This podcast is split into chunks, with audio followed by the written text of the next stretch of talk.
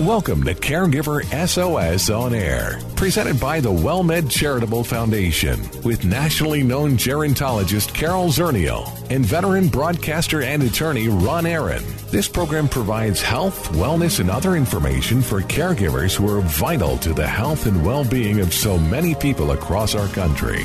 Now, here are your hosts, Ron Aaron and Carol Zernial.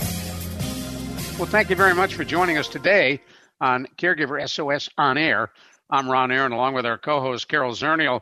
Carol, good to see you. Well, nice, nice to see you and talk with Well, you, of thank you. course. Well, we can see each other on Zoom, while you, the listener, don't have that advantage, or you may consider it a real A advantage. real advantage could be a- an advantage. I've got a great face for radio, so this works out well. We've got an interesting topic coming up with uh, uh, Tam Cummings, and one of the issues involved, of course, is the question of if you have a loved one and if you're a caregiver or a family member who has dementia, uh, where are they on that journey? How do you deal with them at different stages, and does it matter? So why don't we introduce Tam Cummings? Uh, she is the uh, provides private consultation and education services to families, has an extensive education in uh, nursing and social work and administrative activities. And Dr. Uh, Cummings has worked in dementia communities for more than two decades, giving her firsthand experience with persons with dementia, their struggles and behaviors, and the frustration families and professionals experience daily. And Tam, it's great to see you. Thanks for coming on. Thank you, Ron. Thank you, Carol. It's good to see everybody as the world begins to open back up, hopefully. And I want to thank you for all your contributions to the Caregiver Teleconnection program, uh, which is a great way for folks to connect and, and get an answer and a solution to problems using basic technology called the telephone, which still seems to uh, connect people. So, uh, Tam, tell me, because I, I went through this with my mother. My dad, uh, long deceased, had dementia. Uh, and it, it was a journey that my mother really wasn't prepared for and didn't want to get help. Like a whole lot of caregivers, she said, Look, I'm going to do this. And it was very tough for her as my dad spiraled down in terms of behaviors. Would it have helped her to know what to expect? Oh, I, I believe so, Ron. Um, I think that the more we can educate the caregiver, either professional or family caregiver, about the disease process and what it is doing to their loved one's brain function, and how that lack of brain function then turns into the behaviors that, that you and I witness that can be quite challenging in some folks, um, it makes us better caregivers because it takes away this belief that this behavior is purposeful and understanding that the behavior is actually directly linked to brain damage and the amount of brain damage indicates the stage or the progression of the disease helps the family understand these behaviors are so normal we track dementia by these uh, behaviors and the decline of the person's abilities. And in in doing so it also allows us to prepare the family for what will most likely occur next in their loved one so it gives you a chance to emotionally uh, physically and even in some cases prepare the home for care. Well, eh, Tam, before the show, you were sharing with us a story about um, family members and how they may miss the notion that there's something wrong with the brain. Yeah, I think, Carol, you know, you and Ron do this all the time. Y'all see this everywhere. The family member literally doesn't understand dementia means incapacitation of the mental faculties. And if you break that down further, it means the brain is dying due to a set of diseases. But unlike other illnesses, people with dementia don't look physically sick on the outside until they've lost about a pound of brain tissue. Now, you only have three pounds of brain, so you have to lose a third of it before the person looks physically wasted on the outside of their body. The face um, begins to take on what you and I would consider the look of dementia that lost look, that vacancy, that flat affect or lack of emotion on the face. And so, um, I, I, think there's just a whole lot of people out there that are unaware this disease destroys the brain, but your person will not look sick until the very end of the disease. And because of how memory is laid down in the brain, your person's going to have significant brain damage, but still be able to have the social conversation, which you and Ron and I had when we connected earlier before the show started. We all said, Hi, how are you? Oh, I'm fine. How are you? We said, How is the weather? The weather's fine. How's your family? My family's fine. How's work? Work is fine. I mean, the answers are fine. And you and I began to learn that conversation almost as soon as we were born. Let me remind folks who have just joined us you're listening to Caregiver SOS on air. I'm Ron Aaron along with Carol Zernial. That right now I'm talking to you and you're talking to me and we're having an actual interaction. And so families don't understand that. They confuse that behavior with nothing's wrong with my person because if there really was something wrong, they'd actually look sick. Okay. Well, how do you explain it to them then? Uh, that that way right there, your loved one will not look physically sick until stage six of the disease, when about a pound of brain tissue is at that point estimated to be lost. But in stage five, when there's a half a pound of brain tissue lost, your person's going to behave this way, this way, this way, and won't look sick. And then you ask the family member, Have you noticed vacancy in the eyes? Have you noticed that you looked at your person and there was nothing there, but then they came back to themselves? And now have you noticed that as time has passed, those moments of vacancy have become longer and longer until by stage six, those moments of vacancy are almost constant. Yeah, you know, Tam, you reminded me, and and, and Tam actually came out to my house and met my mother uh, when she had dementia many years ago. Uh, and in the early stages, I can remember one day my mother called us all together, my sister, my father, and me, and she sat us down. She says, "I have to tell you something." And and we knew she had Alzheimer's. We didn't know have any idea what she was going to say. She said a few minutes ago there was nothing. She said, My brain was completely blank. And I want to tell you that I think this is going to happen again. And it's going to happen more often. And she was very, she was a nurse, so she's kind of in a clinical mode.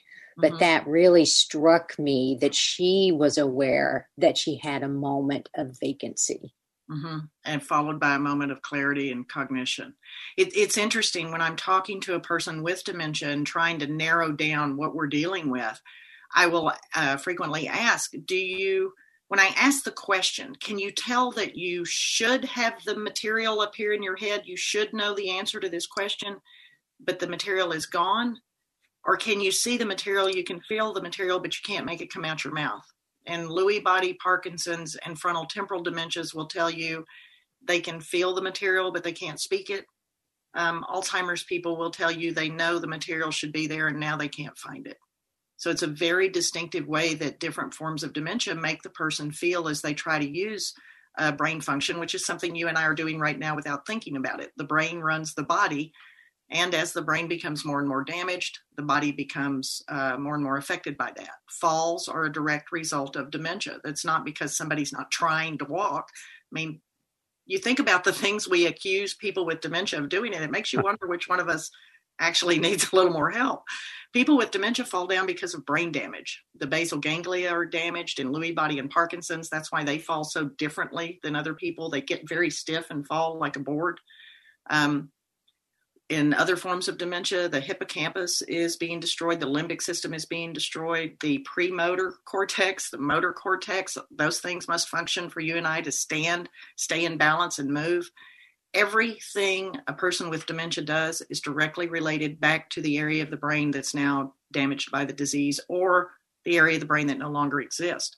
So, helping families to understand that we actually use those behaviors to help you understand how damaged your loved one's brain is, what stage of the disease we would consider this to be, how much more time your loved one has, we estimate for this stage of the disease, and to help you see what's what's coming next. Because until you've been there, Carol, like you've been, it's hard to see all of the, the damage and decline that families witness but don't have a name for.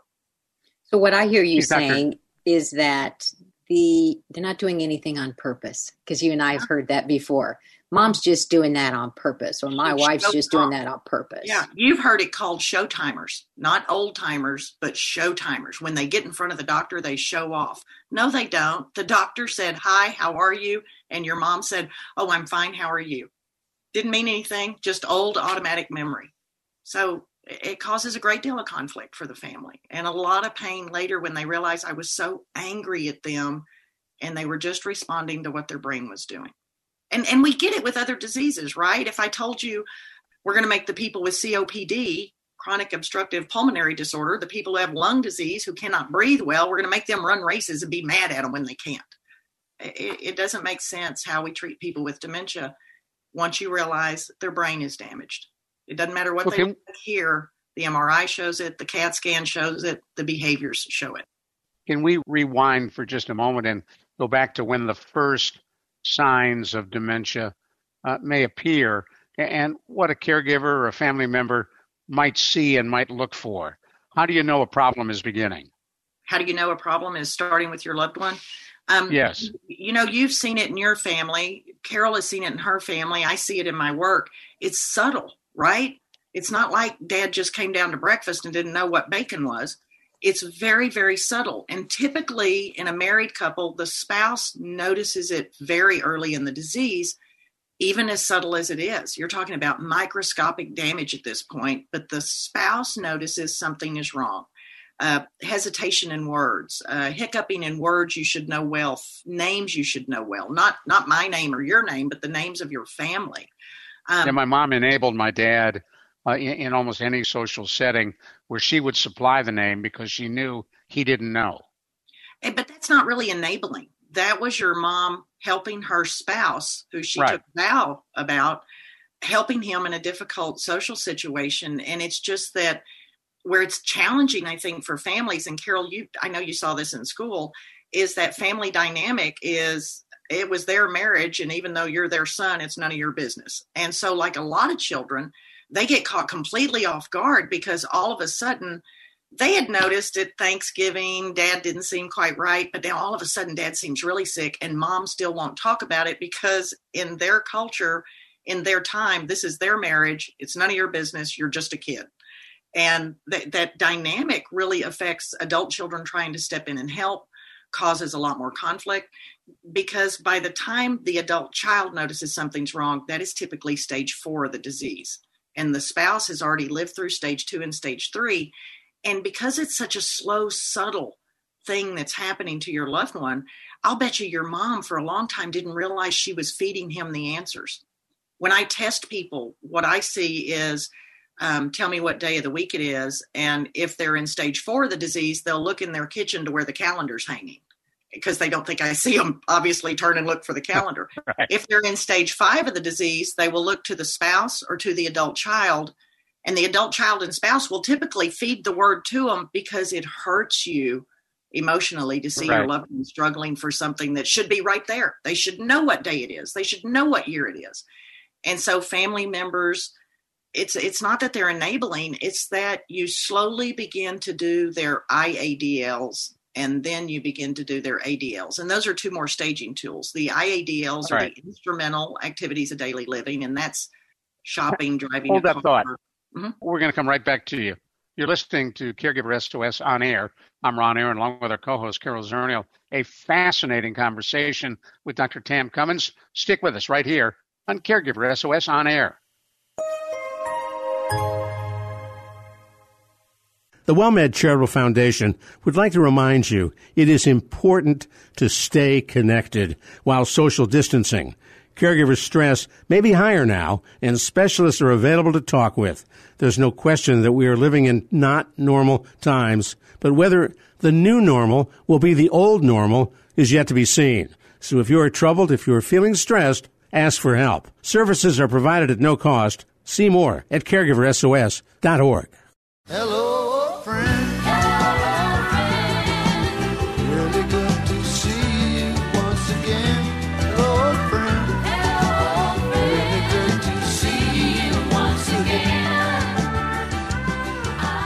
Thank you so much for being with us here on Caregiver SOS On Air. I'm Ron Aaron, along with our co host, Carol Zernial. We're talking on our Caregiver SOS On Air hotline with Dr. Tam Cummings. Uh, Dr. Cummings is with us to talk about the stages of dementia, uh, how to help, uh, if you're the caregiver, how to help the care recipient, and how you can be more effective. Carol? Yeah, before the break, when we were talking about uh, family members helping, you know, what we see sometimes is when suddenly the family member dies, the spouse dies, and the kids haven't been around mom or dad recently, uh, and they think that mom has gotten so much worse without recognizing that they've been cueing off their partner all of this time. You know, they're in their own home, they've got a routine, and the minute they get uh, they lose that partner or they go to a new place, they're going to seem 20,000 times worse because they've been cueing off that person. They've been knowing what to do because that person's been helping them. It, it that's wow. very true. Um, I got a call one time to come see a family that the mother had fallen and had seven days to live. And it just blew my mind. And sure enough, she had fallen, and as a result of the fall, had gone to the ER where they had discovered she actually had a brain tumor and she had seven days to live. And she called her children together because her husband's dementia was much more advanced than the children realized. And this was a very involved family, but the father was a very engaging man. He was a nationally known figure. He loved everybody. Just you never met a stranger, we would say. He had never met a stranger. People remembered him, had a great sense of humor. And one thing that people with dementia do that the families don't recognize is when they get lost in conversation, they don't raise their hand and say, Excuse me, you lost me. What are we talking about? They make a polite chuckle. Uh, ha ha ha. And he had a very great chuckle. He had a wonderful ha ha ha chuckle. And um, as I got to the house that morning uh, to meet with the family and discuss what the, the plans were going to be, as I sat with him, I realized that not a single one of the adult children realized that their father not only had dementia, but that his dementia was very advanced and that the mother had had not been enabling him or, or doing anything that wasn't correct. She had just, it was their marriage. It wasn't her kid's business because she saw it as he wasn't bad enough yet.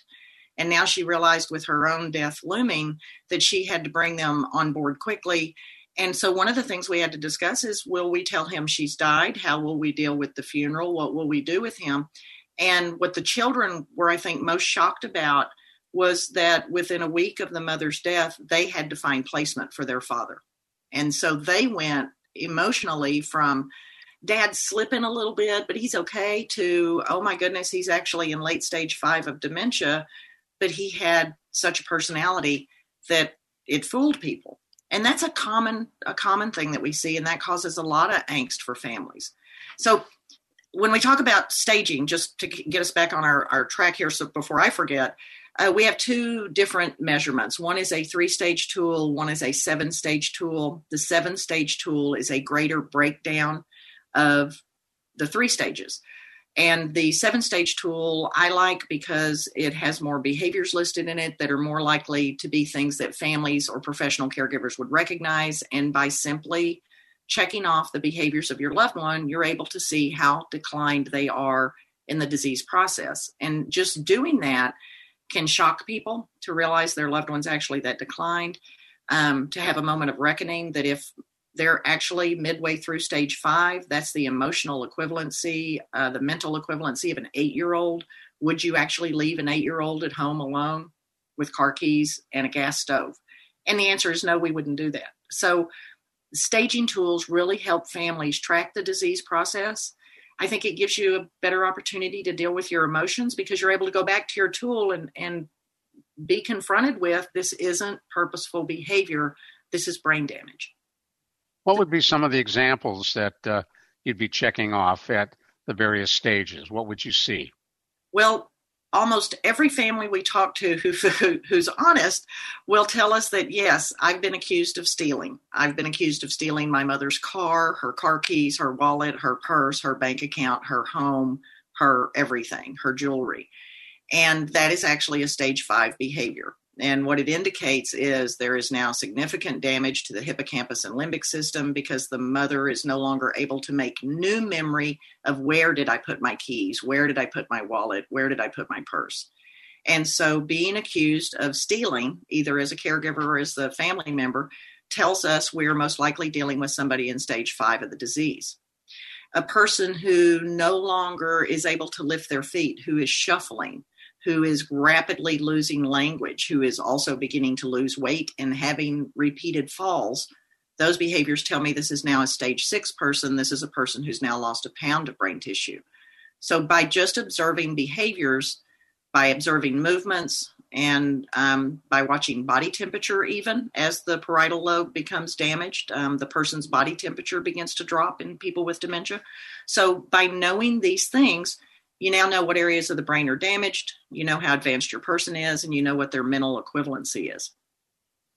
Well, talk about a little bit about you. You got this information. What are what kinds of things might you do once you realize that your loved one you know is on this path and, and is and is going to be declining what are the kinds of things that you work with families to tell them think about this get this in order well i think one of the things that that i know you guys are concerned about i know i'm concerned about i know wellmed foundation we're all very concerned about is before covid the death rate of the family dementia caregiver is that two out of ten family caregivers actually died before the person with dementia and dementia is a terminal illness. And the concern in research is that numbers right now indicate that because of the lockdown and COVID, the death rate for family caregivers has risen to three out of 10. And that's that gets people's attention. We want people, family members, to understand that if you have kept your per, your person is qualified for care about midway through stage four, they are considered qualified for a locked memory care by stage five, you're now doing the caregiving work of about six staff members who are alert and awake uh, 24 hours a day and who come in fresh every eight hours just to do that work. They're not trying to also clean a house, also go to work, also take care of kids, also do a job. This is their job. Um, by the time the person reaches uh, halfway through stage five, the family caregiver is now doing the care of what would take easily six to seven people to do, and that includes a full time activity director. By stage six, the family caregiver is now doing the work of about 10 people, and it is exhausting. And in stage six, the person begins the 36 hour day. I have seen people with dementia stay awake from 36 to 72 hours in motion and moving and not be able to get them to sit down. And that, you know, human beings, we got to go to sleep every 14 hours or so, or we can't function. So the family caregiver literally gets worn out. And Carol, you know, in family dynamics, we all start focusing on the family member who's obviously ill. Mama has dementia. We're all keeping an eye on her. And nobody looks over at dad who's literally killing himself. And so, for family members, one of the messages that I hope they hear is this is a disease that requires 24 hour medical care. And I know that we raised our hands and said, I will never put you someplace. But when you made that promise, you didn't realize this disease even existed. You didn't realize the amount of care this disease requires, and that we know your person actually gets better care in a community because they've got doctors and nurses there, people trained to look at new medical conditions happening to your loved one that you're just not prepared to do. So when you recognize the stages and you recognize the amount of care you're doing, I have a hard time believing, Carol and Ron, that any person with dementia out there would wish their spouse to kill themselves trying to do care for them when it requires an entire team of trained professionals to do that level of care. Well, I love that you've kind of quantified the amount of work because we we all know yeah. um, how exhausted everyone is, and I, I don't think I've ever heard anybody say you're doing the equivalent of eight professionals, you, know, you, in in yeah. a facility. A stage six person requires two people to do care, and if your person's already immobile, you get to add a third person. So the reason a family caregiver is exhausted is they're simply physically and emotionally drained. It is terribly stressful mentally and emotionally to watch someone you love go away a little bit at a time. So you add that and yet when care. When we tried to get help from my mother because she was the sole caregiver uh, for my dad, uh, she would turn it away.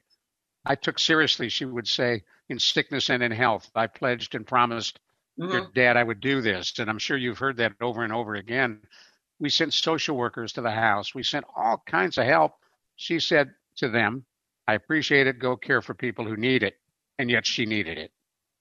I think it's um, it goes back to what we talked about in the beginning. Families not understanding this is a disease that requires medical care. It's no different than if he had cancer. For sure. We are about out of time. Is, is there the, one last tidbit you'd like to pass on? Well, yeah, and and if people want to get your um, a copy of that scale that you've been talking about, where would they get that? uh, WellMed Charitable Caregiver SOS. You guys have uh, all the all the good stuff is is there, and we actually have staging tools for dementias uh, like Alzheimer's, uh, vascular Lewy body, but the the frontal temporal dementias have a separate staging tool because their disease is so unique. Um, so there are two different staging tools that you would actually be sent um, from you guys. Yeah, and you can email us at radio at wellmed.net. That's radio at wellmed.net.